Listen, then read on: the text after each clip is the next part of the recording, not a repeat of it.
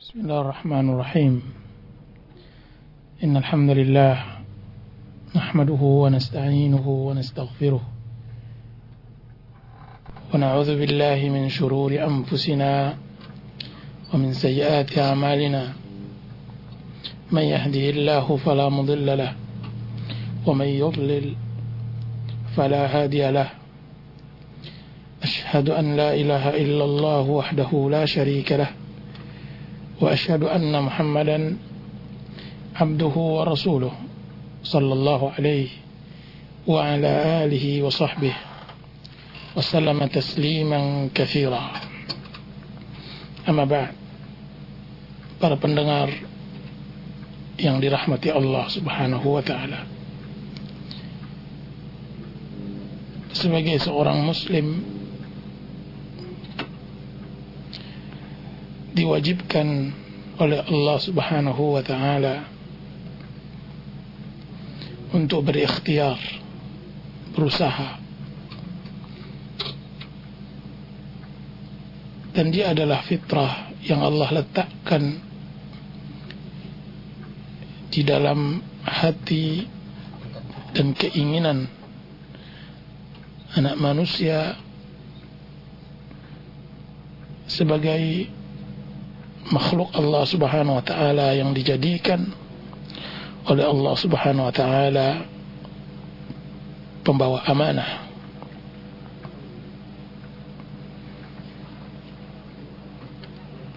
Dan dalam masalah rizki Allah Subhanahu wa taala menyebutkan di dalam surat Al-Isra الله سبحانه وتعالى بفرمن من كان يريد العاجلة عجلنا له فيها ما نشاء لمن نريد. ثم جعلنا له جهنم يصلاها مذموما مدحورا. Barang siapa yang menginginkan kehidupan yang segera kami akan segerakan untuknya. Kan tetapi fi man kana yuridu ajjalna lahu fiha ma nasha'u apa-apa yang kami inginkan terhadap orang-orang yang kami inginkan pula.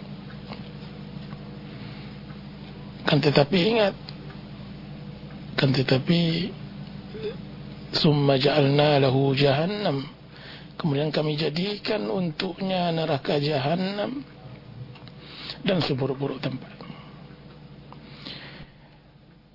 Para pendengar yang dirahmati Allah Subhanahu wa taala, di dalam mencari rizki Islam memerintahkan kita untuk benar-benar mengikhlaskan mengikhlaskan diri bahwa bagi siapa yang menginginkan dunia maka akibatnya akan berbuat buruk akan buruk terhadapnya. Akan tapi barang siapa rizki yang dia cari mengharapkan Allah dan Rasulnya maka Allah akan melipatkan gandakan untuknya. Jadi rizki harus dikaitkan dengan keikhlasan seseorang di dalam beramal di dalam bekerja di dalam berusaha Allah mengatakan barang siapa yang menginginkan dunia Allah akan berikan itu. Coba lihat bagaimana Allah Subhanahu wa taala mengatakan kepada istri-istri Rasulullah sallallahu alaihi wasallam di dalam surat Al-Ahzab bahwa Allah memerintahkan kepada nabinya yang mulia untuk mempertegas keikhlasan niat di dalam mencari rezeki. يا أيها النبي قل لأزواجك إن كنتن تردن الحياة الدنيا وزينتها فتعالين أمتعكن وأسرحكن سراحا جميلا Wahai Nabi katakanlah kepada istri-istrimu jika seandainya mereka menginginkan dunia dan perhiasannya maka kemarilah akan aku ceraikan kalian dan aku beri kalian kemudahan Sebaliknya, wa in kuntunna turidna turidna Allah wa rasulah wad daral akhirah fa inna Allah adda lil muhsinati minkunna ajran azima. Akan tetapi sebaliknya, jika seandainya kalian menginginkan Allah dan Rasulnya dan kehidupan akhirat, maka Allah Subhanahu wa taala akan mempersiapkan untuk kalian pahala yang paling besar, yang sangat besar. Jadi uh, mencari rezeki harus dilandasi dengan niat yang ikhlas.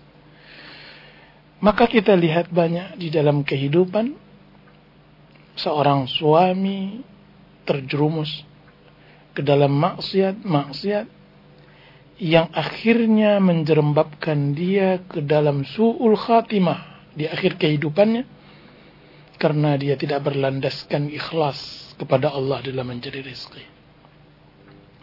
Sebaliknya, berapa banyak seorang suami, seorang ayah seorang laki-laki yang mencari rizki dilandaskan dengan keikhlasan kepada Allah.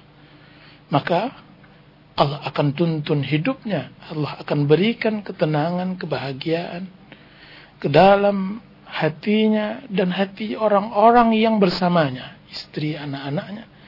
Sehingga dengan ketenangan tersebut dia bisa menapaki kehidupan sekalipun menurut pandangan orang lain dia adalah kekurangan dia dalam kekurangan. Dan lihatlah bagaimana sabda Rasulullah SAW terhadap orang-orang pada akhir zaman. Bahwasanya beliau mengatakan, Sayati zamanun la yubalul mar min aina akhadha al-mal wa fihi ma anfaqah. Akan datang suatu zaman seseorang tidak mempedulikan lagi dari mana dia hasilkan hartanya dan ke mana dia infakkan. Sesungguhnya orang yang tidak menjadikan Islam sebagai panutan di dalam mencari rizki,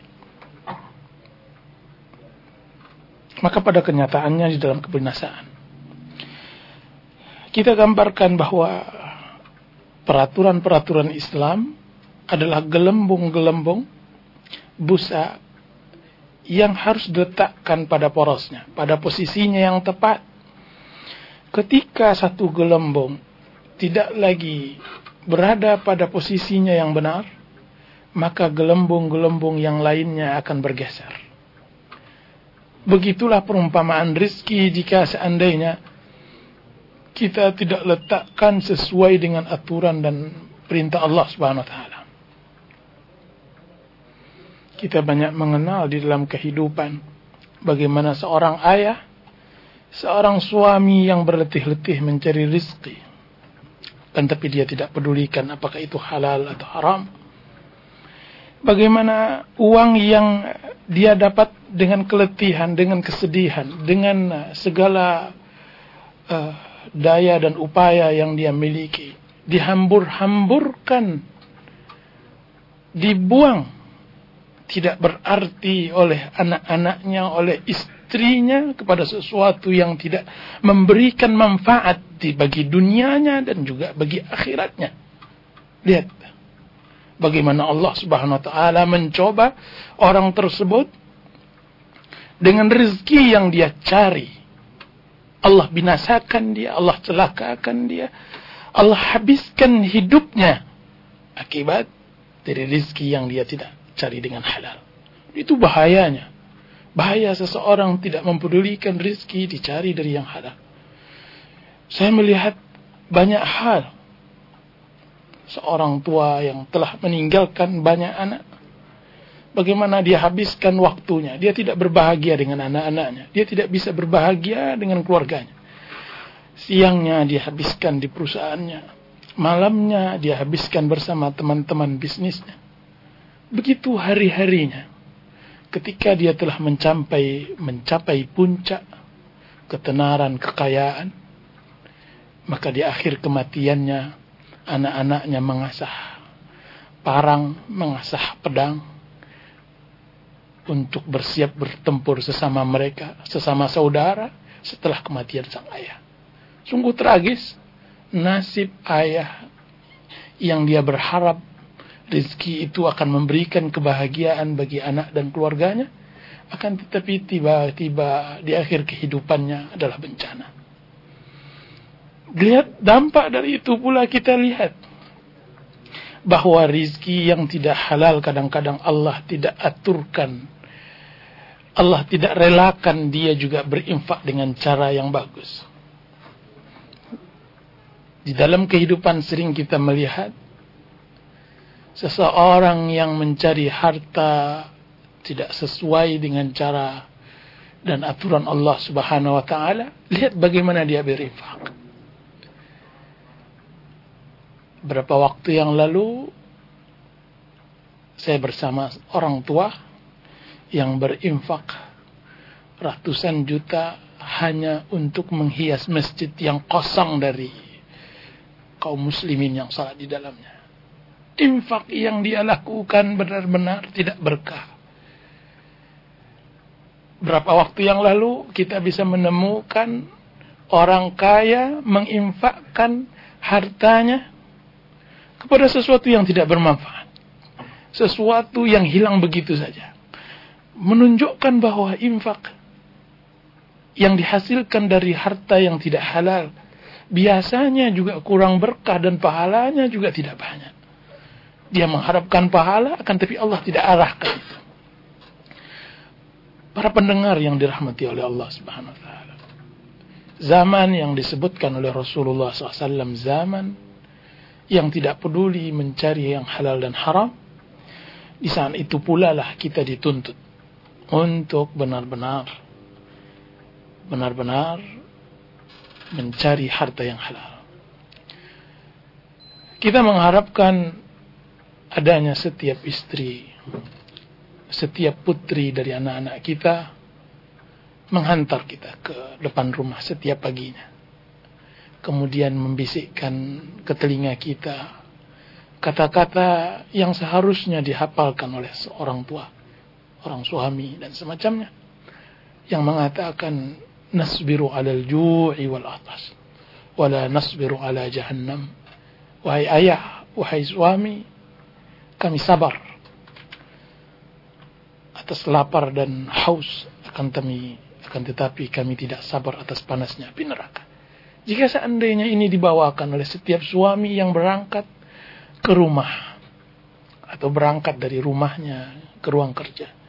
Kemudian dia terngiang pesan istrinya yang mengatakan bahwa carilah harta yang halal yang bisa mendatangkan keberkahan di dalam hidup, ketenangan yang tidak dikejar-kejar oleh dosa dan maksiat. Maka niscaya apa yang terjadi di negara kita ini dari kerusakan, kehancuran, dari korupsi, dari perampokan, pencurian dan semacamnya akan hilang. Akan hilang. Karena semuanya sudah berusaha mencari harta yang halal. Ya, begitulah lebih kurang para pendengar yang dirahmati Allah Subhanahu wa taala. Ya, insyaallah ya. Bagi para pendengar demikian ya, mukadimah yang disampaikan oleh Ustaz Arman tentang mencari rezeki ya, di jalan yang halal dan sesuai dengan syariat Allah Subhanahu wa taala. Mungkin sebagai satu pandangan Ustaz, tentunya dalam zaman yang penuh dengan fitnah ini ya, di mana yang halal mungkin terasa begitu samar, ya. begitu pula ya perkara-perkara yang haram terkadang begitu jelasnya akan tetapi kebanyakan manusia dan yang lebih sangat miris sekali sebagian besar di kaum muslimin ya mereka terjerembab atau bahkan melemparkan diri mereka ke dalam neraka ya. dengan mencari ya rezeki dari jalan-jalan yang haram dan meninggalkan yang halal hanya demi kepuasan hawa nafsu mereka ya. untuk menyikapi hal ini dan mungkin sebagai salah satu uh, nasihat bagi kaum muslimin sebenarnya bagaimana dalam menyikapi fitnah yang ada pada zaman ini Ustaz? Iya, kita katakan bahwa manusia diciptakan oleh Allah Subhanahu wa taala itu memang dengan angan-angan, angan-angan. Kalaulah tidak Allah ciptakan manusia ini dengan angan-angan, maka tidak akan e, berkembang bumi. Seorang e, seorang uh, arsitektur tidak akan membangun sebuah bangunan yang bagus. Seseorang ahli pendidik dia tidak akan merancang uh, bentuk uh, uh, pendidikan yang bagus di sebuah perguruan dan semacamnya. Sempat seorang petani tidak akan uh, mau menanam uh, padinya. Akan tetapi manusia diciptakan dengan angan-angan. Akan tetapi angan-angan ini sering kali tidak berlaku pada dirinya. Sebagaimana yang disebutkan oleh Rasulullah SAW, sungguhnya Allah Subhanahu Wa Taala telah menentukan ajal manusia. Dan angan-angannya di luar ajalnya. Berapa banyak seseorang membangun angan-angan, kan tapi dia tidak memperoleh kebahagiaan yang dia bangun di atas angan-angan tersebut karena dia tidak sampai umurnya. Nah, tentang masalah rizki, eh, pada hakikatnya manusia hanya bisa merasakan eh, apa yang dia lihat, apa yang dia rasa, dan dia tidak lebih sejengkal. Kenikmatan yang dirasakan oleh manusia, dia sebentar kemudian tidak lebih dari sejengkal. Lihatlah bagaimana nikmatnya makanan. Eh, bahwa makanan itu terasa nikmat hanya sampai di kerongkongan dan antara lidah dengan kerongkongan juga sejengkal. Tidak lebih. Selepas dari kerongkongan, maka dia tidak ubahnya nasi basi dengan nasi yang sangat nyaman. Dia tidak beda antara ikan teri dengan ikan tuna atau uh, ikan salmon. Dia tidak ubahnya makan dengan ubi maupun makan dengan keju. Semuanya sama setelah berlalu di kerongkongan. Jika seandainya untuk itu kita mencari rizki, maka alangkah hinanya. Alangkah pendeknya angan-angan kita untuk mendapatkan surga yang luasnya seluas langit dan bumi. Lihatlah pakaian yang kita pakai. Seorang yang paling kaya sekalipun, dia tidak akan bisa menggunakan pakaiannya seratus lapis. Dia hanya menggunakan satu pakaian. Semuanya diletakkan di lemarinya dia dan itu pun tidak dilihatkan oleh. Dia mencari rizki, mencari harta untuk membangun rumah. Ketahuilah bahwa dia tidak akan bisa menelan rumah yang dia buat bagaikan istana itu. Dia hanya hidup di ruangan yang mana dia berada saat itu. Ketika dia masuk ke dalam ruang mm, dapur, ruang makan, maka dia hanya bisa berbahagia dengan dapur dan makannya itu. Kalaupun dia bisa berbahagia. Kalau seandainya sebentar lagi dia akan masuk ke kamar mandi, maka hanya kamar mandi itu yang dia rasakan detik itu. Dan begitu seterusnya.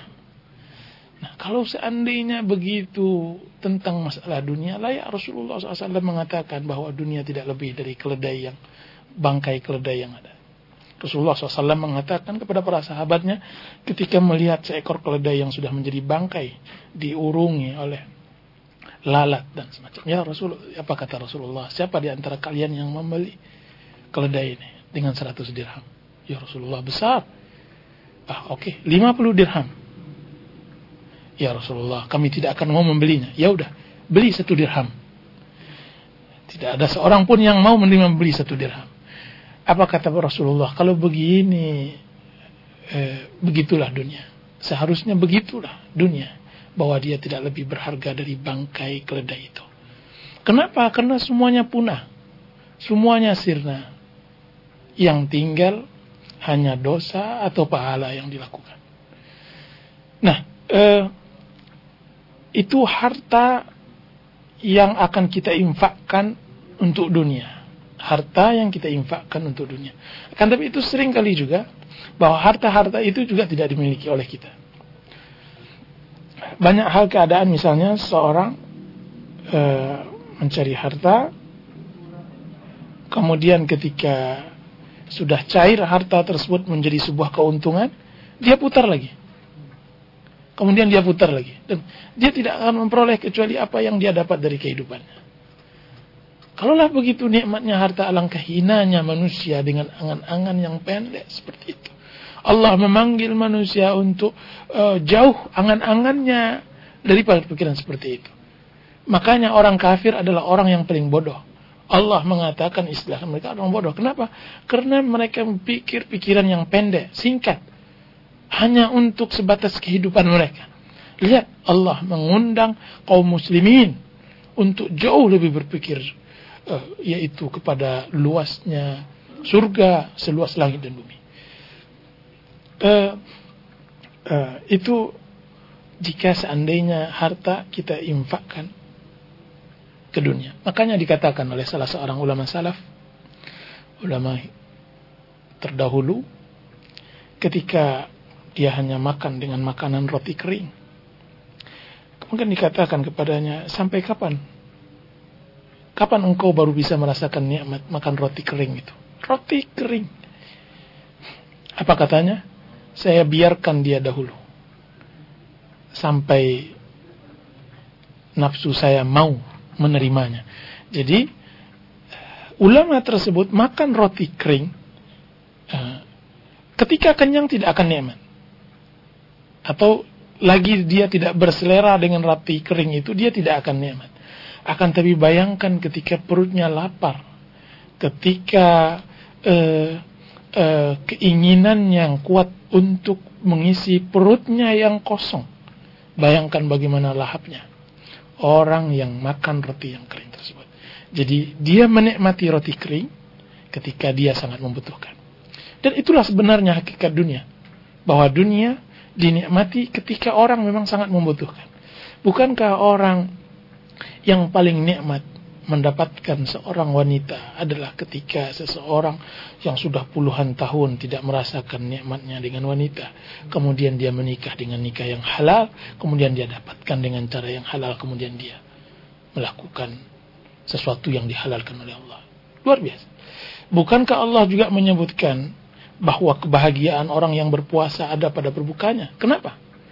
Karena dia telah menahan dan dia telah merasakan lapar, kemudian dia akan dihadapkan sesuatu uh, uh, yang benar-benar dibutuhkan oleh badannya, yaitu makan. Begitu semua kesenangan. Akan tapi lihatlah orang-orang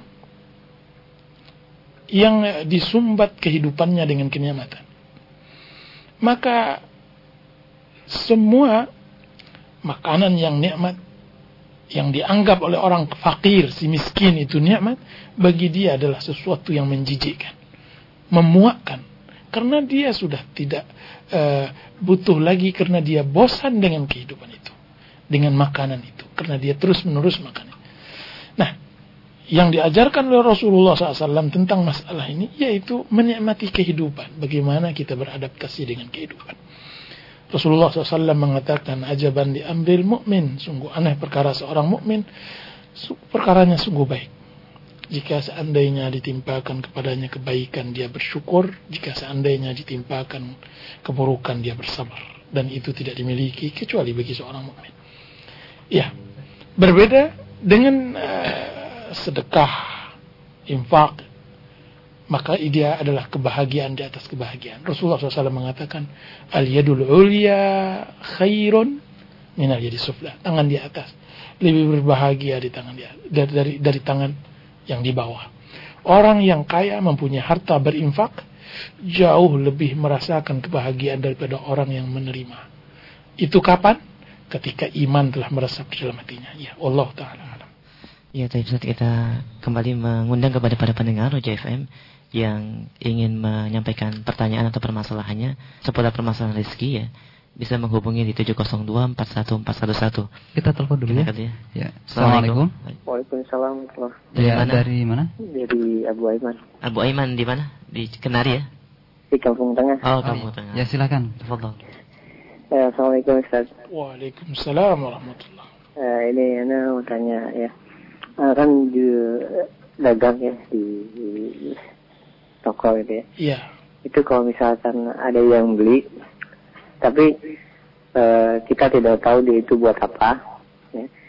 Cuman kebiasaan masyarakat itu kita sudah mengetahui bahwa benda yang dia beli itu dia pergunakan untuk e, hal yang misalkan untuk si saji, tapi kita nggak tahu, nggak nggak nanya dan dia pun tidak bilang untuk apa.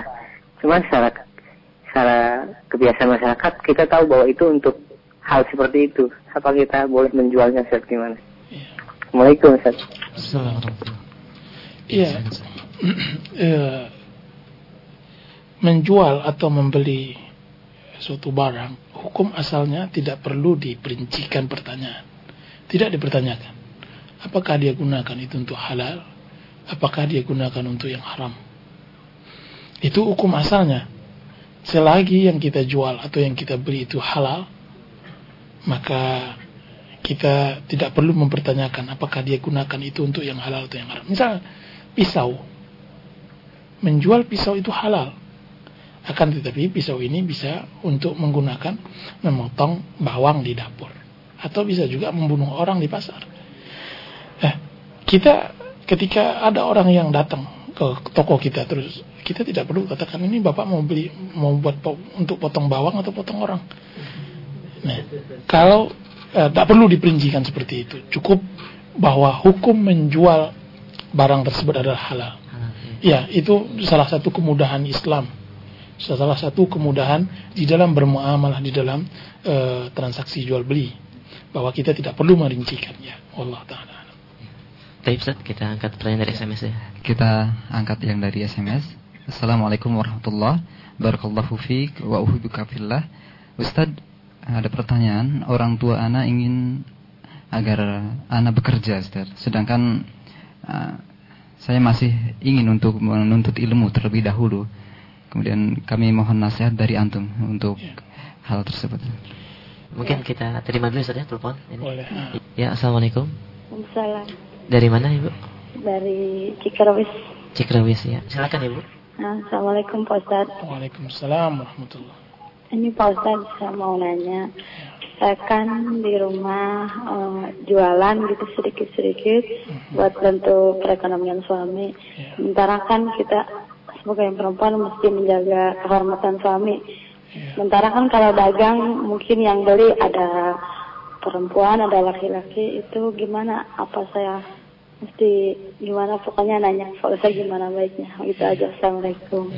Assalamualaikum warahmatullahi Ya, kita katakan bahwa eh, terima kasih banyak atas eh, saudara yang bertanya diberikan ghirah semangat untuk menuntut ilmu tapi perlu digarisbawahi bahwa kita sebagai seorang muslim khususnya di usia di usia yang muda itu jangan selalu dipertentangkan antara menuntut ilmu dengan kewajiban-kewajiban yang lain.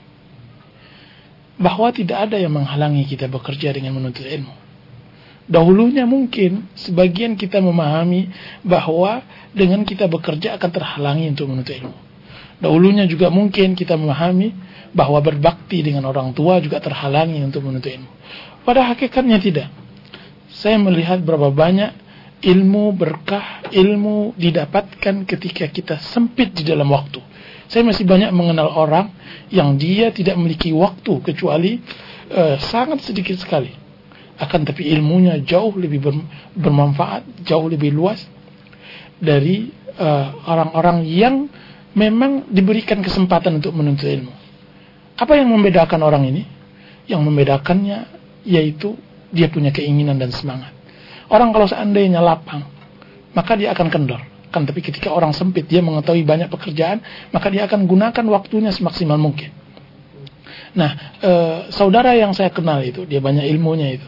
Dia manfaatkan di mana? Dia punya mobil, di setiap e, dia berangkat bekerja dan pulang kerja dia setel kajian.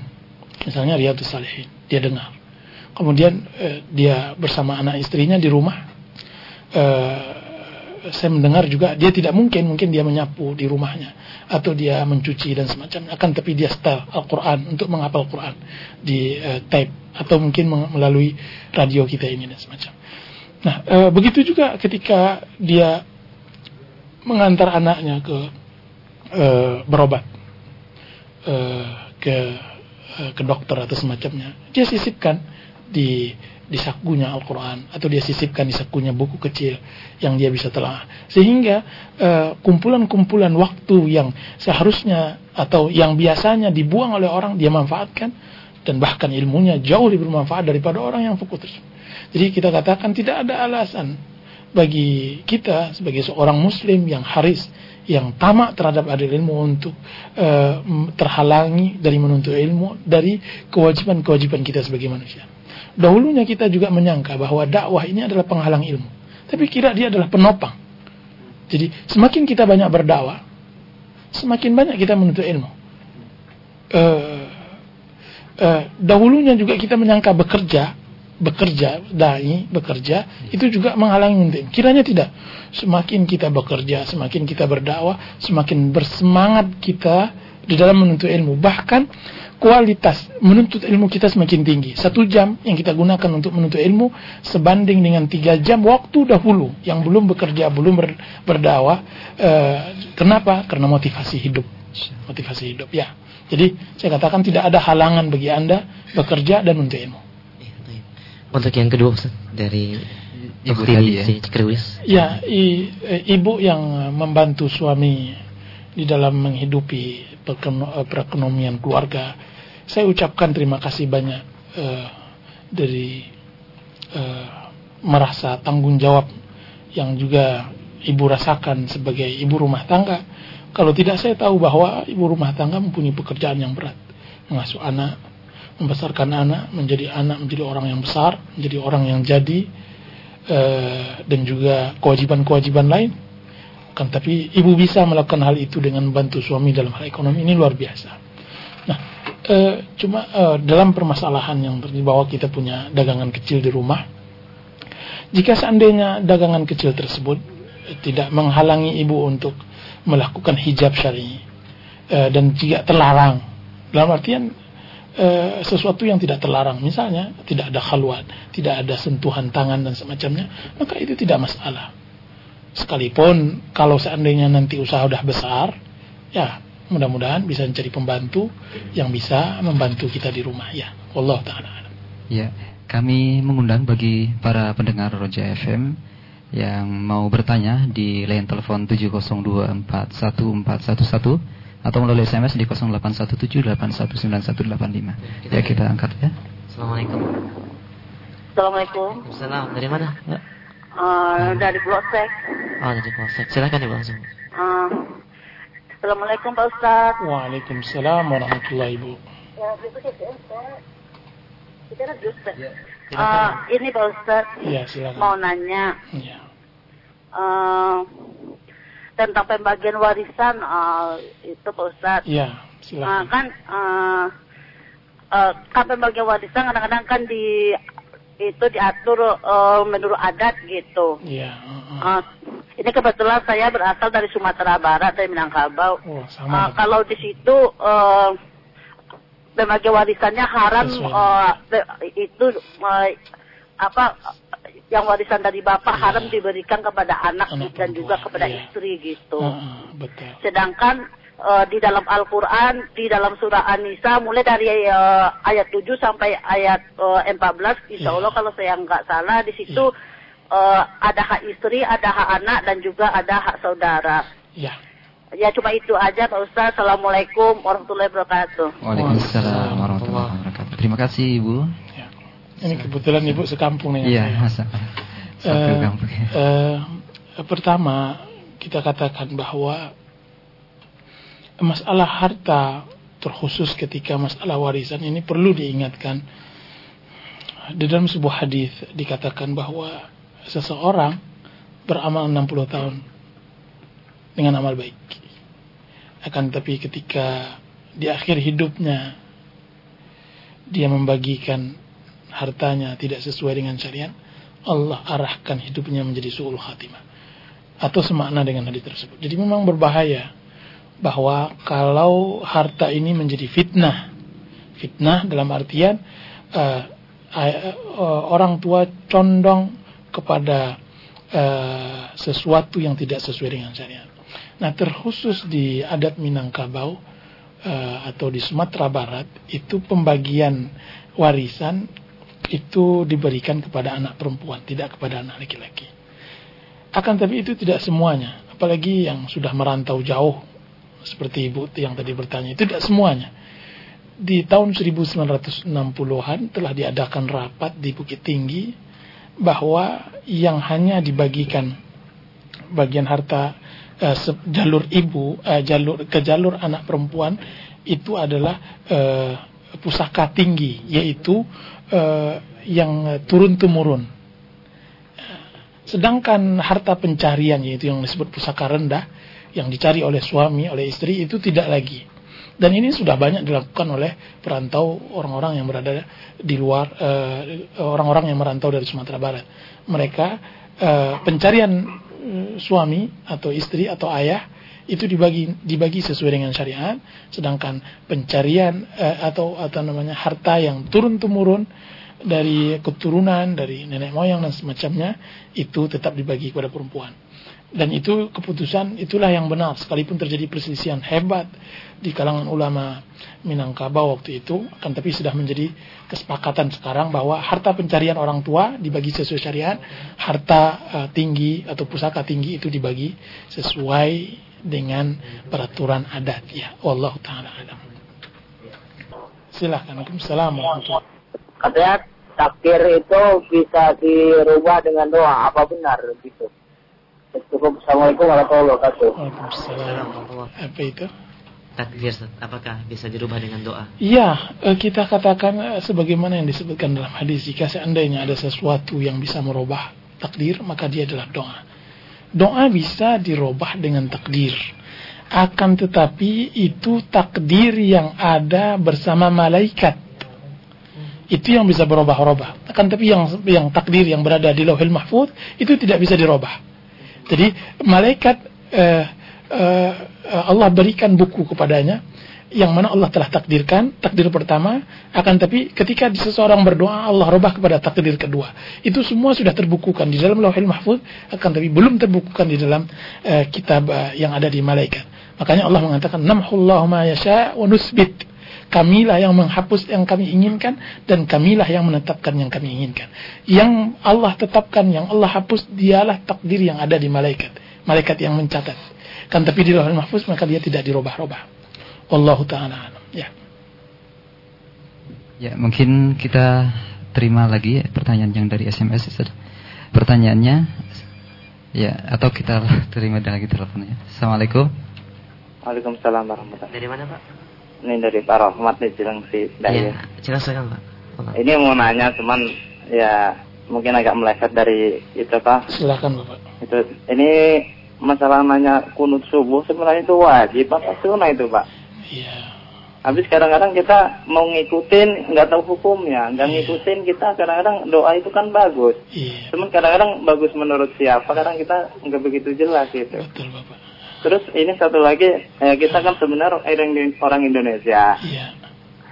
Kan dalam firman katanya barang siapa yang berhukum dengan bukan hukum Allah, maka ya kafir. Iya. Terus bagaimana dengan bangsa kita sendiri gitu? Iya. Cukup kita. Assalamualaikum warahmatullahi wabarakatuh. Waalaikumsalam warahmatullahi Silakan Ustaz. Terima kasih banyak uh, atas Bapak uh, Rahmat.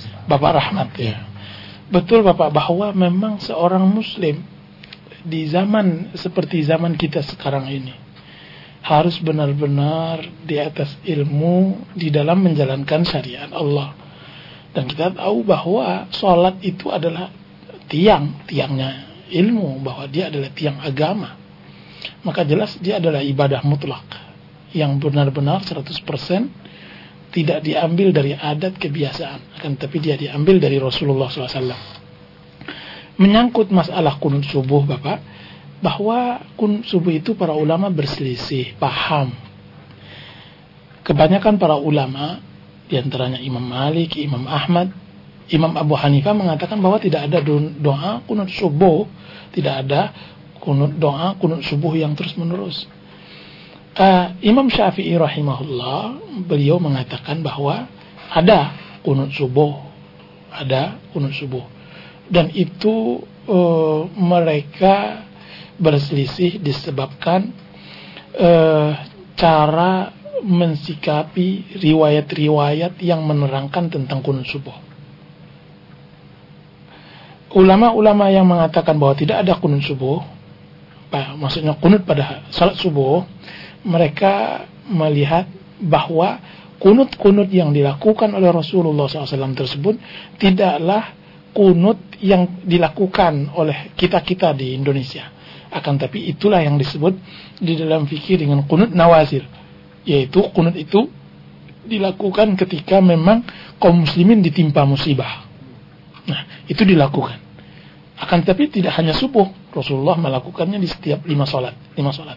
Sebagaimana Rasulullah SAW berkunut kepada suku Ri'il dan Zakwan karena mereka telah menipu Rasulullah berkhianat dengan membunuh lebih dari puluhan para sahabat. Dibunuhnya. Akhirnya Rasulullah mendoakan melaknat mereka. Di lima salatnya dalam berapa hari? Dalam sebulan bahkan. Kemudian Rasulullah meninggalkannya. Nah uh, Imam Syafi'i rahimahullah membawakan sebuah hadis yang mana beliau mengatakan hadis tersebut bahwa Rasulullah SAW selalu melakukan kunut subuh akan tapi di dalam uh, uh, ilmu hadis atau orang-orang yang pakar dalam ilmu hadis diketahui bahwa hadis yang menjadi sandaran Imam Syafi'i rahimahullah ini lemah tidak bisa dijadikan hujjah. Dan Imam Syafi'i sudah wanti-wanti rahimahullah uh, dari banyak-banyak ucapannya beliau mengatakan iza sahal hadithu fa madhhabi. Kalau seandainya hadis itu benar maka itulah madhabku dan sering kali beliau mengatakan kepada murid beliau, Imam Ahmad rahimahullah, wahai Imam, wahai Ahmad, sesungguhnya engkau lebih banyak mengetahui hadis tentang dariku. Kalau seandainya ada ucapanku yang bertentangan dengan hadis Rasulullah, maka tolong kabarkan kepadaku. Atau kalau seandainya ada hadis-hadis yang kunukilkan tidak sahih dari Rasulullah, maka tolong kabarkan. Maka di antara uh, hal yang menjadi istihad uh, Imam Syafi'i rahimahullah tentang kunut subuh ini di antaranya itu yang mana uh, beliau uh, berbeda pendapat dengan uh, kebanyakan para ulama. Akan tapi kalau seandainya bapak melakukan kunut subuh maupun tidak, salat bapak sah insyaallah taala. Ya. Assalamualaikum. Halo. Waalaikumsalam warahmatullahi. Dari mana ini? Dari yang sana, Yang sana dengan Pak siapa? Masalah. Assalamualaikum Pak Ustaz. Waalaikumsalam warahmatullahi wabarakatuh. Masalah usaha, Iya, Bapak. persaingan usaha dengan kedua orang tua. Iya. Dan bagaimana kalau keduanya merasa tersaingi? Hukumnya ini bagaimana Ustaz? Iya, Bapak. Ya, Begitu aja. Assalamualaikum warahmatullahi wabarakatuh. Ya, Waalaikumsalam warahmatullahi Assalamualaikum warahmatullahi Eh, Persaingan usaha dengan orang tua ini luar biasa ini pertanyaannya. Seharusnya eh, kita sebagai anak atau orang tua sebagai orang tua tidak ada persaingan. Eh, Suatu hari Rasulullah SAW didatangi oleh seorang anak dan seorang ayah. Yang mana ayah tadi ini eh, ingin mengambil harta anak laki-lakinya. Kan tapi anak laki-lakinya tidak menerima. Kemudian datanglah anak tersebut kepada Rasulullah SAW mengeluhkan orang tuanya. Anak tersebut menyangka bahwa Rasulullah akan membelanya karena orang tuanya ingin mengambil. Apa kata Rasulullah SAW? Anta wa maluka li abika. Engkau dan harta engkau adalah milik orang tua. Adalah milik orang tua semua. Jadi kalau bapak yang bertanya tadi, katakan kepada orang tua, kalau seandainya ada perasaan e, disaingi orang tua kita di dalam usaha, katakan kepadanya, bapak kalau seandainya bapak tahu bahwa harta saya ini adalah harta bapak juga tidak perlu disaingi. Jadi kita katakan kepada orang tua bahwa apa yang perlu disaingi dari kita, bahwa harta kita adalah hartanya, bahwa diri kita adalah untuk berkhidmat kepadanya, bahwa kita berbakti, bahwa kita tidak akan bisa berbahagia, kita tidak akan bisa tidur ketika dia dalam keadaan susah, sengsara. Jadi bagaimana adanya persaingan? Tidak akan mungkin ada persaingan jika seandainya seorang anak memberikan mutlak kehidupannya setelah kepada Allah, kepada orang tuanya. Di dalam hadis disebutkan Raghima anfu mri'in Raghima anfu mri'in Raghima anfu mri'in Sungguh malang nasib seseorang. Sungguh malang nasib seseorang. Sungguh malang nasib seseorang. Man adraka walidah Atau walidaih Barang siapa yang mendapatkan kedua orang tuanya Kemudian tidak memasukkannya ke surga Jadi sebenarnya bahwa Seharusnya eh, oh, Anak harus tahu bahwa Orang tua adalah sarana untuk masuk surga Apakah itu dengan infak? Apakah itu dengan membantu usahanya? Atau uh, memberikan apa yang dia miliki dari kehidupan? Sehingga orang tuanya akan bangga. Saya melihat bahwa orang tua juga kebanyakan, wallahu alam, kebanyakan orang tua yang memang sudah berbau tanah dan semacamnya, apa yang dia inginkan dari kehidupan dunia ini? Kecuali yang dia inginkan anak yang taat, yang patuh, yang mendengarkan ucapan orang tuanya, kemudian dia meninggal dalam keadaan seperti itu. Iya, mudah-mudahan begitu Bapak. Ya, demikian tadi jawaban dari pertanyaan yang dari yang disampaikan dari Pak Marta ya di sana. Kemudian kita langsung dari SMS tadi ya. ya. Mendapatkan dua pertanyaan yang hampir senada Ustaz. Yang bertanya, Ustaz, Ana seorang akhwat ya. Kemudian orang tua menginginkan untuk agar bekerja tetapi ketika melihat kondisi tempat kerja pada zaman sekarang ini yang jauh dari syar'i, saya menjadi khawatir. Tetapi saya ingin sekali untuk membantu orang tua ya. Itu pertanyaan yang pertama. Kemudian pertanyaan yang kedua juga masih tentang hal ini. Yang pertanyaannya pada masa sekarang ini di mana-mana banyak slogan tentang emansipasi yang digempar-gemborkan untuk menjunjung tinggi harkat dan martabat wanita. Tetapi uh, lebih menjurus kepada keluarnya wanita tersebut untuk uh, bekerja dan meninggalkan khidmat mereka kepada suami mereka di rumahnya. Ya. Bagaimana Ustaz menyikapi kedua pertanyaan yang disampaikan Fadul Ustaz? Iya, ini salah satu kesedihan eh, yang dirasakan oleh banyak uh, para muslimah yang multazimah yang berpegang teguh dengan agama mereka dengan uh, banyaknya hal-hal yang dapat merusak akidah iman. Ketika keluar di satu sisi dia dituntut untuk bisa memberikan sesuatu kepada orang tuanya. Ini sebuah permasalahan yang harus dipecahkan dan kita ikut bersedih dan kita ikut merasakan bagaimana susahnya kan tapi saya melihat satu yang paling besar pengaruhnya dalam kehidupan seorang wanita muslimah adalah doa berdoalah kepada Allah berdoa meminta kepadanya agar diberikan jalan terbaik. Saya melihat tidak harus uh, melalui uh, pekerjaan di luar. Kalau seandainya memang itu tidak baik di mata Allah, banyak orang wanita muslimah berdoa, kemudian Allah mustajabkan, Allah nikahkan dia dengan seorang pemuda yang mempunyai kemampuan, kemudian uh, hal itu akan melimpah, nikmat tersebut akan melimpah juga kepada orang tuanya dia menjadi orang yang memberi kepada orang tuanya. Tidak harus bekerja. Kadang-kadang saya melihat bagaimana seorang wanita yang salihah mengerti kedudukannya di zaman sekarang ini, kemudian dia berusaha semaksimal mungkin untuk bisa taat kepada Allah dan juga bisa berbakti kepada orang tuanya, akhirnya Allah berikan dia jalan keluar. Dia bisa bekerja di tempat-tempat yang diperbolehkan oleh syariat. Jadi pada dasarnya tidak ada hambatan. Memang uh, uh, banyak kendala kan tapi uh, mudah-mudahan dengan ikhtiar dengan doa insya Allah Allah akan berikan jalan keluar. Allah subhanahu wa ta'ala mengatakan wa man yattaqillah yaj'al lahu makhraja. Barang siapa yang bertakwa kepada Allah Allah akan uh, berikan itu jalan keluar. Percayalah itu insya Allah ya. Uh, kendala tentang masalah banyaknya wanita-wanita keluar rumah dari wanita-wanita kurir atau wanita apa namanya? Wanita karir. Tapi saya menyebutnya wanita kurir karena e, karena mereka memang dipergunakan oleh orang-orang untuk e, benar-benar dihisap tenaga mereka dihisap e, kewanitaan mereka untuk mendapatkan segelintir kenikmatan dunia lihatlah lihatlah bagaimana mereka dipajang lihatlah bagaimana mereka dijual murah dengan gaji 500 ribu, 600 ribu mereka dipajang, paha mereka semua maksiat, semua dilihatkan. Itu adalah anak-anak siapa? Anak-anak kita, adik-adik kita dijual murah. Oleh siapa? Oleh orang kapitalis-kapitalis yang tidak mengenal Islam.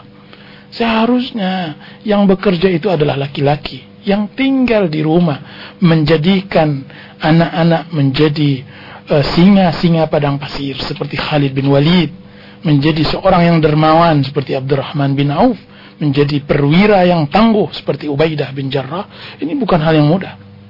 Jangankan kita berharap uh, seperti sahabat Rasulullah SAW. Sebutkan uh, kepada kita pembesar-pembesar bangsa kita ini. Apakah mereka keluar dari wanita yang bekerja di siang hari, kemudian letih pada malam hari? Tidak.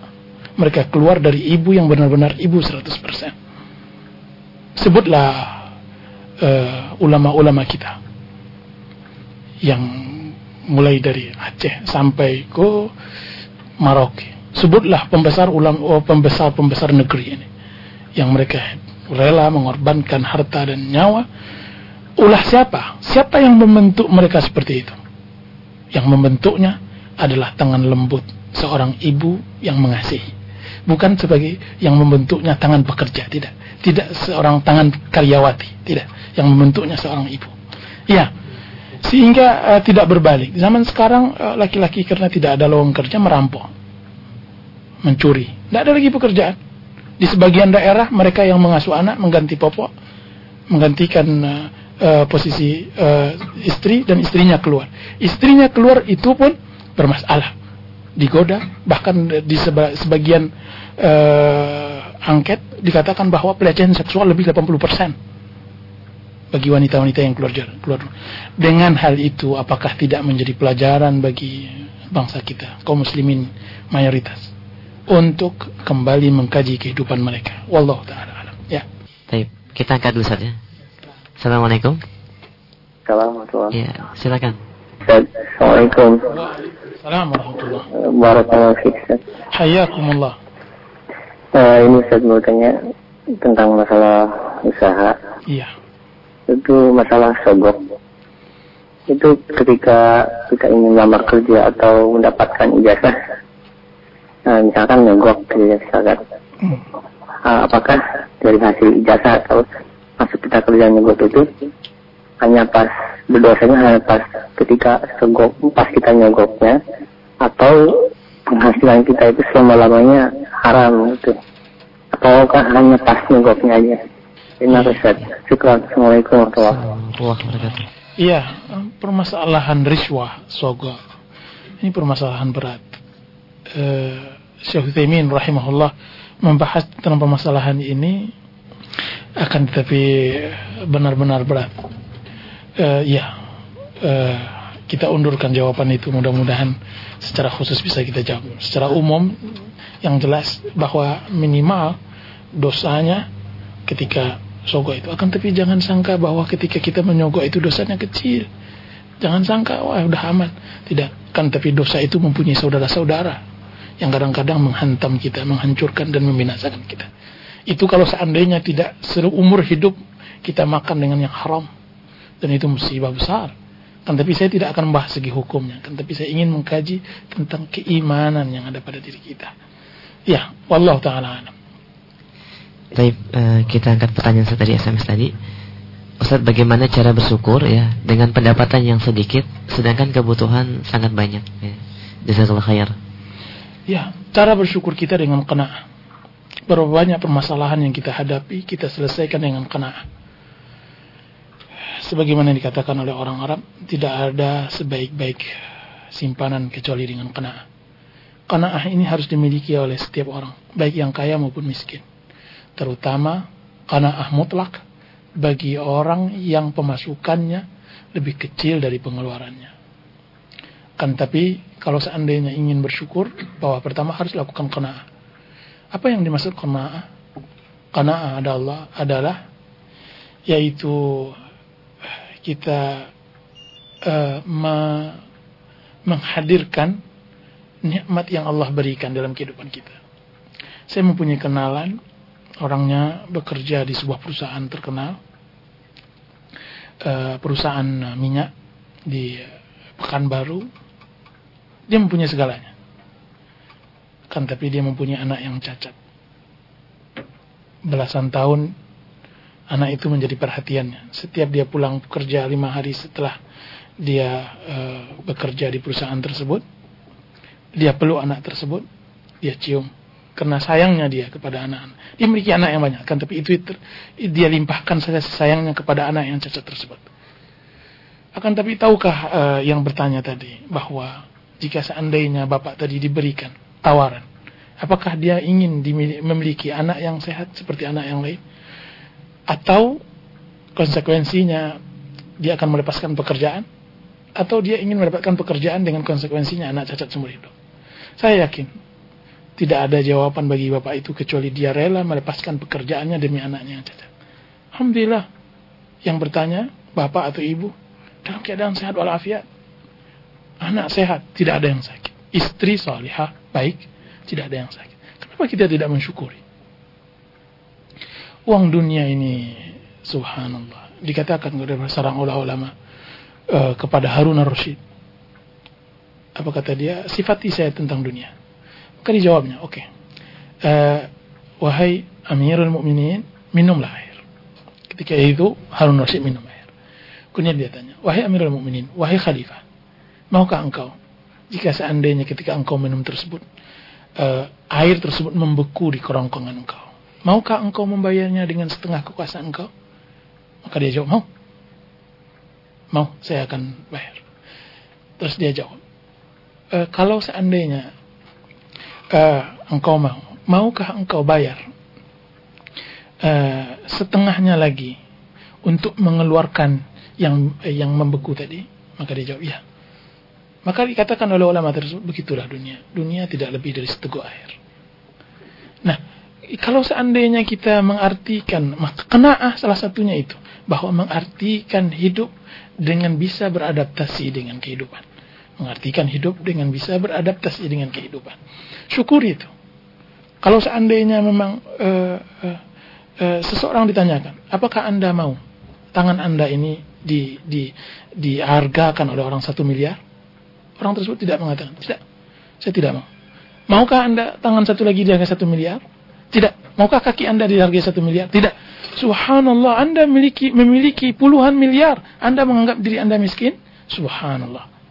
Manusia apa Anda? Orang kaya raya memiliki miliaran, sudah itu uh, menyangka dirinya miskin. Ini salah satu bentuk belajar karena iya. Ini mungkin salah satu pertanyaan sangat uh, panjang jawabannya. Insya Allah itu salah satu solusi. Insya Allah. Ya. Baik, ada penanya di ujung telepon dari Ukti di Cilengsi, silakan. Ya. Assalamualaikum. Waalaikumsalam warahmatullahi Ini Pak Ustadz, saya ya. tentang ini Pak Ustadz. Ya, silakan Ibu. Rasulullah Shallallahu Alaihi Wasallam juga pernah bersabda. Ya. Di antara sebagian anak Adam adalah ada tiga perkara hmm. dan di antara kesairan anak Adam ada tiga perkara pula. Ya. Di antara sebagian anak Adam yaitu istri yang salihah, ya. Tempat tinggal yang baik, dan iya. kendaraan yang baik. Iya, betul. Dan di antara kesetaraan anak Adam adalah istri yang jelek, iya. tidak salihah, iya. tempat tinggal yang jelek, iya. dan kendaraan yang jelek. Maksudnya iya. apa ini Pak Ustaz? Um, Terima iya. kasih. Terima kasih Ibu. Hadis itu hadis dari sabda Rasulullah SAW. Apa kan tapi maksudnya apa itu? Maksudnya adalah eh, bahwa kebahagiaan itu berlapis-lapis kebahagiaan berlapis-lapis. Nah, mendapatkan istri yang salihah, mendapatkan rumah yang bagus, kendaraan yang bagus, itu adalah uh, uh, kebahagiaan yang berikutnya. Akan tapi bukan berarti orang yang tidak mendapatkan rumah yang uh, yang luas, kendaraan yang bagus, uh, tidak bisa berbahagia. Akan tapi itu lapisan kebahagiaan yang berikutnya. Uh, terutama bagi orang-orang yang tidak beriman Maksud saya begini, bahwa orang yang tidak mempunyai rumah yang luas, itu ketika dia datang rumahnya, dia sangat uh, terpukul hatinya, pikirannya uh, sempit, karena rumahnya sempit. Ketika dia punya kendaraan yang mogok terus, ketika dia sangat butuh uh, bertemu dengan majikannya, bosnya, terus kendaraannya mogok, dia mangkal, dipukulnya sepeda motornya itu atau mobilnya itu. Kemudian dia laknati. Kadang-kadang itu yang membuat dia gerah di dalam hidup. Sedih. Kesedihan yang kalau dia memiliki mobil yang bagus rumah yang luas istri yang solihah maka dia akan bahagia. Tidak ada yang menghalanginya.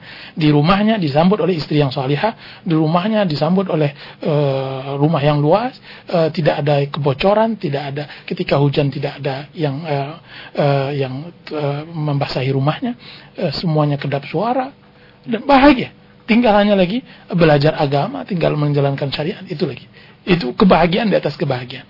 Akan tapi bukan berarti saya katakan bahwa orang tidak bisa hidup tanpa itu. Bisa. Kalau seandainya dia memiliki iman. Bukankah Rasulullah SAW cuma satu setengah meter kali satu setengah meter? Kenapa yang mengucapkan sabda tersebut rumahnya kecil? Kita jawab, bukankah Rasulullah juga mengatakan baiti jannati, rumahku adalah surgaku. Kenapa rumah kecil itu bisa dijadikan oleh Rasulullah surga? Karena di dalam hatinya. Itu yang disebutkan oleh para ulama. Apa yang mereka perbuat terhadapku? Sungguhnya surgaku ada di dalam dadaku. Di mana pun aku berada, dia dia ada. Hah? Nah, begitu seharusnya kita sebelum menjadikan keadaan posisi kehidupan kita itu surga, jadikan dahulu hati kita surga. Nah, baru kita bisa beradaptasi dengan sabda Rasulullah SAW tersebut. E, akan tetapi sempit dan lapangnya rumah, indah dan e, indah dan e, bagusnya kendaraan itu tergantung e, posisi. Saya melihat ulama-ulama kita dahulu yang mengontrak rumah. Kita memiliki ulama-ulama di Indonesia yang yang sederhana. Banyak di antara mereka yang tidak memiliki rumah. Mereka mengontrak, jadi kontraktor katanya eh, eh, apa eh, ketika hujan lebat. Eh, lebat turun. Eh, kemudian eh, eh, air mulai menetes di tengah rumah. Mengalir. Kesedihan pun datang. Anak-anak pun kedinginan karena tidak ada eh, tempat selimut yang menutupi mereka. Tiba-tiba istri yang solihah tadi mengerti bahwa ini tidak boleh dibiarkan. Kemudian dia bawa baskom di tengah-tengah rumah tersebut menutupi air yang tiris tadi, yang jatuh tadi. Kemudian dibuatnya, diambilnya kertas, secari kertas, dibuatnya kapal-kapal. Kemudian dipanggil anak-anaknya, kemarilah anak-anakku, main kapal-kapalan sama ibu. Coba bagaimana bahagianya hidup, walaupun susah, kan tapi dia bisa membahagiakan keadaan. Membahagiakan keluarganya, anak-anaknya jadi girang. Yang awalnya dingin, kemudian ke semuanya tertawa gembira. Itu akibat apa? Istri yang soleh. Makanya Rasulullah memastikan yang bisa bahagia itu adalah istri yang soleh. Rasulullah mengatakan ad-dunya mata'un wa khairu mata'ya al-mar'atu salihah. Dunia itu adalah kebahagiaan. Dan sebaik-baik bahagian adalah istri yang salihah. Ya, wallahu taala alam. Ya. Iya, Ustaz. Uh, sebelum kita lanjutkan ke sesi selanjutnya, pertanyaan masih banyak di SMS. Ustaz. Ya. Kita rehat sejenak, Ustaz. Ya. Baik. Dari bumi Chelsea mengudara. Roja 107,9 FM Ya, Alhamdulillah Anda masih bersama kami di 107.9 MHz Dan bagi Antum yang mungkin baru bergabung bersama kami ya. Dan saat ini kita sedang mengadakan dialog interaktif bersama Ustadz Arman Halim. Dan ada penelpon Ustadz kita angkat Assalamualaikum. Ya, dari mana Pak? Pak Irawan di Ah, Pak Irawan di Ciangsana Pak ya? Ya. Ya, silakan Pak. Assalamualaikum Ustaz. Waalaikumsalam warahmatullah. Ini Pak tema mencari rezeki ya Ustaz. Iya. Saya mau nanya nih Ustaz. Iya, silahkan Bapak. Begini, sekarang ini kan zamannya udah nggak tahu ya mana yang halal. Orang mencari rezeki Hmm. nggak tahu mana yang halal, mana yang haram ya. Saya pengen tanya ini Iya. dampak hasil akhir dari cara mencari rezeki yang tidak ha- halal. Halal. Itu apakah bisa menimpa sama keluarga kita gitu? Assalamualaikum. Ya begitu aja. Assalamualaikum warahmatullahi wabarakatuh. Iya, Iya, bahwa dampak dari rizki yang tidak halal itu sangat luar biasa. Sangat luar biasa. Saya melihat eh, orang-orang tua kita yang bekerja siang malam mencari harta yang haram jarang sekali diberi taufik oleh Allah Subhanahu wa taala di akhir kehidupan mereka. Dan yang kedua, bahwa harta yang didapatkan dari cara yang haram jarang pula diinfakkan dengan cara yang halal. Perlu diketahui bahwa satu-satunya pertanyaan yang diberikan oleh Allah kepada manusia eh, dua pertanyaan adalah harta. Selain itu semuanya satu. Tentang masa muda Allah akan tanyakan ke mana engkau pergunakan. Berbeda dengan harta, dua pertanyaan. Bahwa kalau seandainya kita selamat di yang pertama, belum tentu selamat di yang kedua. Kadang-kadang kita tidak selamat di yang kedua, eh, yang pertama dan juga tidak selamat di yang kedua. Yaitu bahwa harta ditanya oleh Allah di dalam dua hal. Pertama, dari mana engkau dapatkan dan yang kedua, ke mana engkau eh, eh, gunakan, ke mana engkau gunakan. Nah, dua pertanyaan ini kedua-duanya diberikan pahala dan diberikan dosa. Jika seandainya seseorang menggunakan hartanya, mendapatkan hartanya dari cara yang haram, kemudian dia gunakan kepada yang haram, dia mendapatkan dua dosa sekaligus. Nah, sering kali eh, kesialan maksiat dosa, kesialan, kesialan, karena saya katakan sial, syu'um, bahwa memang harta yang haram sial, mendatangkan kesialan kepada manusia. Kesialan dosa ini akan mengantarkan kita kepada sesuatu yang tidak baik pada diri kita. Di antaranya, biasanya, kepada su'ul khatimah. Sulitnya seseorang untuk mendapatkan hidayah, kebenaran Islam, gara-gara kita tidak mendapatkan rezeki yang halal. Uh, yang kedua, infak yang kita seharusnya kita berletih kepadanya, kita dapatkan pahala yang dapat menyangga amal kita, kan tapi kita tidak peroleh itu. Karena memang Allah tidak atur itu kepada manusia yang mencari yang haram. Yang ketiga, uh, tidak dimustajabkannya doa manusia. Orang yang makan dari yang haram, Allah tidak mustajabkan doanya. Nah, makanya dan doa adalah inti ibadah. Dan dia adalah hal yang sangat luar biasa dalam kehidupan manusia.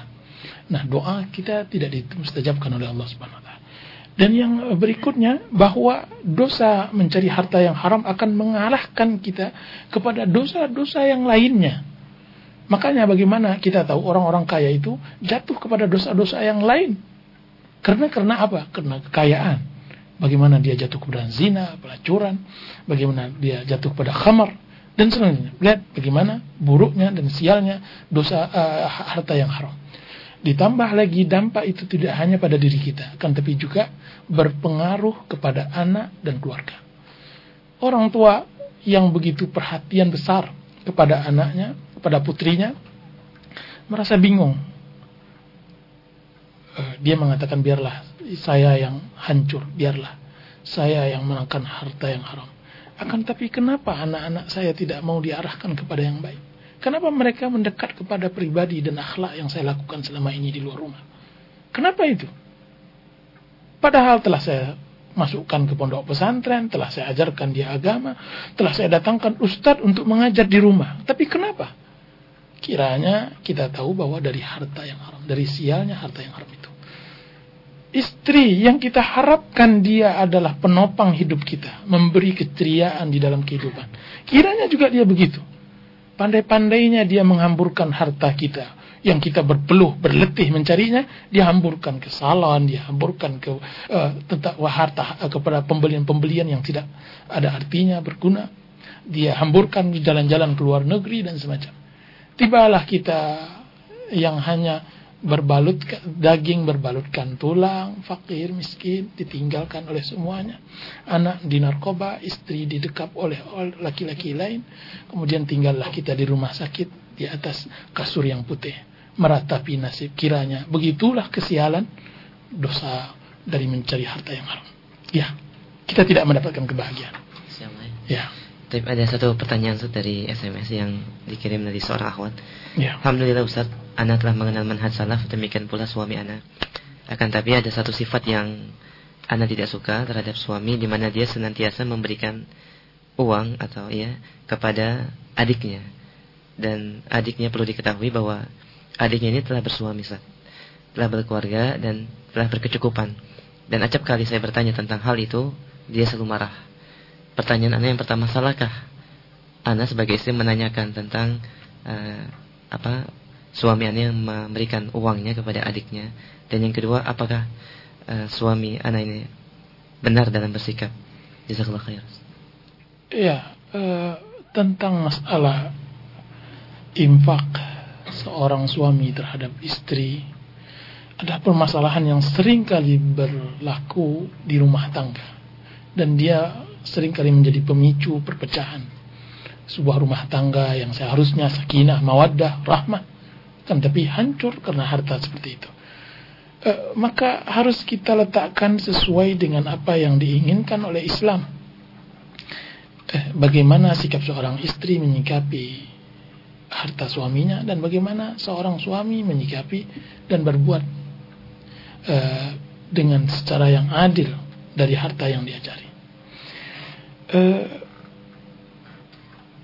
kepada seorang suami yang telah mempunyai istri, jelas seorang suami yang telah mempunyai istri, seharusnya dia mengerti bahwa dia hidup tidak sekarang tidak lagi sebatang kara, bahwa ada di sebelah rusuknya seorang wanita yang menjadi eh, tempat curahan hatinya, tempat di mana dia menyebutkan semua kesedihan dan kebahagiaannya.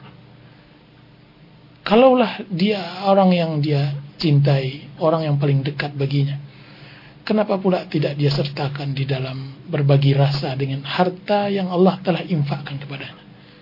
Berbagi rasa seperti itu akan mengangkat derajat seorang istri yang juga berpulang kebahagiaan itu kepada suami. Nah, berbagi rasa lah seharusnya Anda, wahai suami. E, bermudakarahlah. Sungguh sangat ideal saya melihat sebuah rumah tangga ketika seorang suami datang ke rumah orang tuanya kemudian diberikan uangnya 100 ribu apa kata sang istri?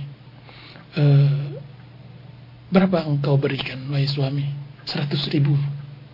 Apa kata sang istri? Alangkah kecilnya engkau berikan. Berikan lagi tiga ratus ribu. Jadi yang meminta penambahan tersebut adalah sua, adalah istri untuk keluarga suaminya. Berbeda ketika keponakan istri datang ke rumah ke rumahnya. Kemudian sang istri memberikannya uang lima ribu.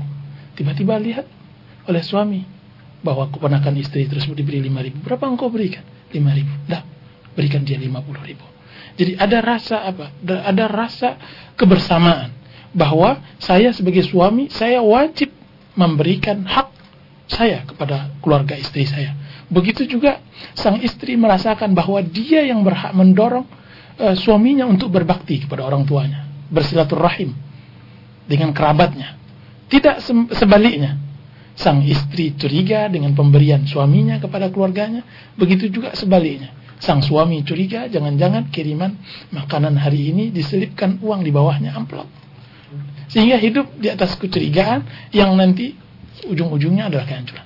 Jadi saya katakan kepada suami istri hendaknya bekerja sama. Toh kebahagiaan suami adalah kebahagiaan istri. Sebaliknya juga begitu. Ya, Allah taala alam. Ya. Kita ada teman kita angkat. Assalamualaikum. Assalamualaikum. Iya, dari mana Pak? Dari mana ya, Rang? Dengan Pak siapa Pak? Uh, Pak Hafid. Apa Hafid? Ya silakan Pak. Ini masalah keluarga. Iya Bapak. Uh, jadi orang tua saya ya. waktu menikah dengan ibu saya itu dalam posisi ibu saya lagi hamil. Terus ya. hamil dari? De, boleh dibilang Dina lah. Oh iya Bapak. Uh, terus sampai punya melahirkan anak perempuan. Iya. Ya, terus yang kedua laki-laki. Ya. Sejak mulai lahir anak laki-laki ini, ibu saya dengan bapak saya sering berat, bertengkar. Iya. Jadi setiap bertengkar itu selalu mengatakan kata cerai gitu loh. Iya, Bapak. Nah, terus nyampe punya anak ke enam itu perempuan lagi. Uh mhm. -huh. Itu gimana statusnya itu, Pak? Iya. Jadi jadi setiap berantem damai lagi, ya kan berantem cerai lagi, damai lagi itu sering lah. Ya. Jadi bilang berkali-kali lah gitu. Betul. Jadi saya mau nanyain status adik saya ini. Jadi besok seumpama menikah itu, ya. dia wali hakim atau pakai wali ayah gitu. Iya. Udah gitu aja Pak ya. Ya. Assalamualaikum. Assalamualaikum warahmatullahi uh, Yang ditanyakan oleh Bapak kita tadi, Bapak Hafiz. Bapak Hafiz, itu adalah gambaran kebanyakan uh, rumah tangga kita di Indonesia. Seringkali kita bermain-main dengan kata-kata talak, kata-kata cerai, yang mana dalam Islam itu terlarang. Rasulullah SAW mengatakan, Thalathun jidduhun najid, wahazluhun najid. Tiga perkara yang sungguh-sungguhnya adalah sungguh-sungguh, dan guraunya adalah sungguh-sungguh. Dialah nikah, talak, dan uh, itak, yaitu memerdekakan budak. Nah, yang sering adalah talak dan dan uh, nikah ini. Ini nggak nggak boleh diperguraukan. Itu itu satu. Jadi eh, seharusnya ini tidak boleh. Makanya mungkin barang siapa yang mendengar dari kalangan suami agar jangan mudah memberikan kata-kata cerai. Dan juga ini juga kata-kata yang tidak suka oleh semua istri, siapa pun bentuknya. Orang uh, Islamkah ataupun non-Islam, dia juga, juga tidak mau dengar itu kata-kata cerai eh, daripada kata-kata cerai, mungkin kata-kata yang lain lah. Mungkin kalaupun marah silahkan akan tapi jangan kata-kata cerai. Karena di dalam syariat Islam cerai itu sungguh-sungguh dan benar-benar terjadi. Nah, masalah cerai yang terjadi, kata-kata cerai tadi, itu memang seharusnya akan uh, di, diminta tanya kepada uh, pemerintahan kita yang dalam hal ini pengadilan agama. Kalau seandainya itu cerai di pandangan mereka berarti itu cerai. Kalau tidak berarti tidak cerai. Karena memang uh, terjadi perselisihan yang kuat di kalangan para ulama tentang permasalahan itu. Itu satu.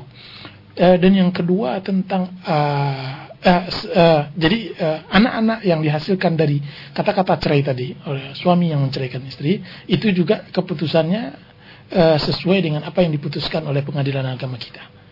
Jadi uh, saya mohon kepada bapak untuk bertanya, kalaupun itu ditanyakan tentang masalah anak yang hamil di luar nikah ini. Nah ini salang sering kali terjadi dan itu juga bentuk kesialan uh, zina bahwa zina, zina ini mempunyai syuk, mempunyai kesialan, berdampak kepada anak-anak.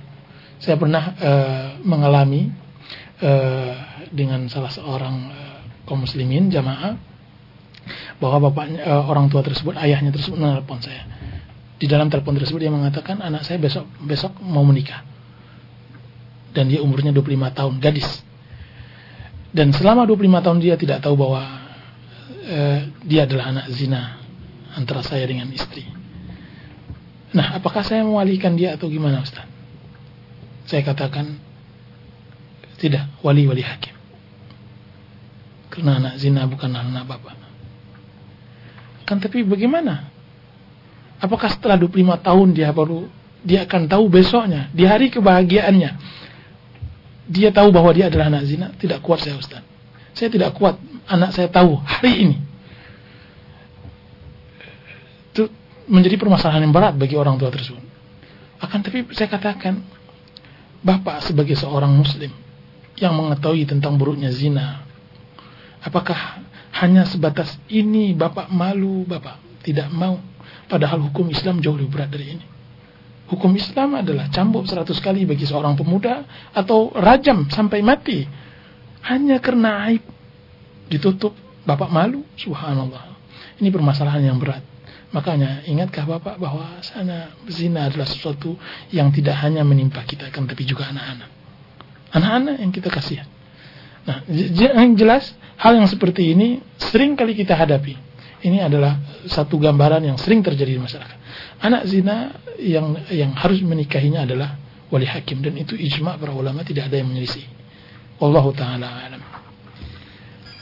Kita angkat telepon Ya. Assalamualaikum. Assalamualaikum. Iya, dari mana Ibu? Ini Ibu yang tadi. Oh, yang Maaf. Pak Ustaz, Iya. eh, anak kurang puas dengan jawaban yang tadi gitu. Yang mana Ibu? Yang masalah warisan? Ah, ah. Ah, Ah, begini Pak Ustaz, Ya. eh, bagaimana kalau Bapak itu eh, mempunyai warisan yang cukup banyak dengan anak yang cukup banyak, iya. kemudian anaknya masih kecil-kecil dia meninggalkan anak, sementara dia belum sempat membelikan harta dan membuat rumah untuk berteduh bagi anak-anaknya.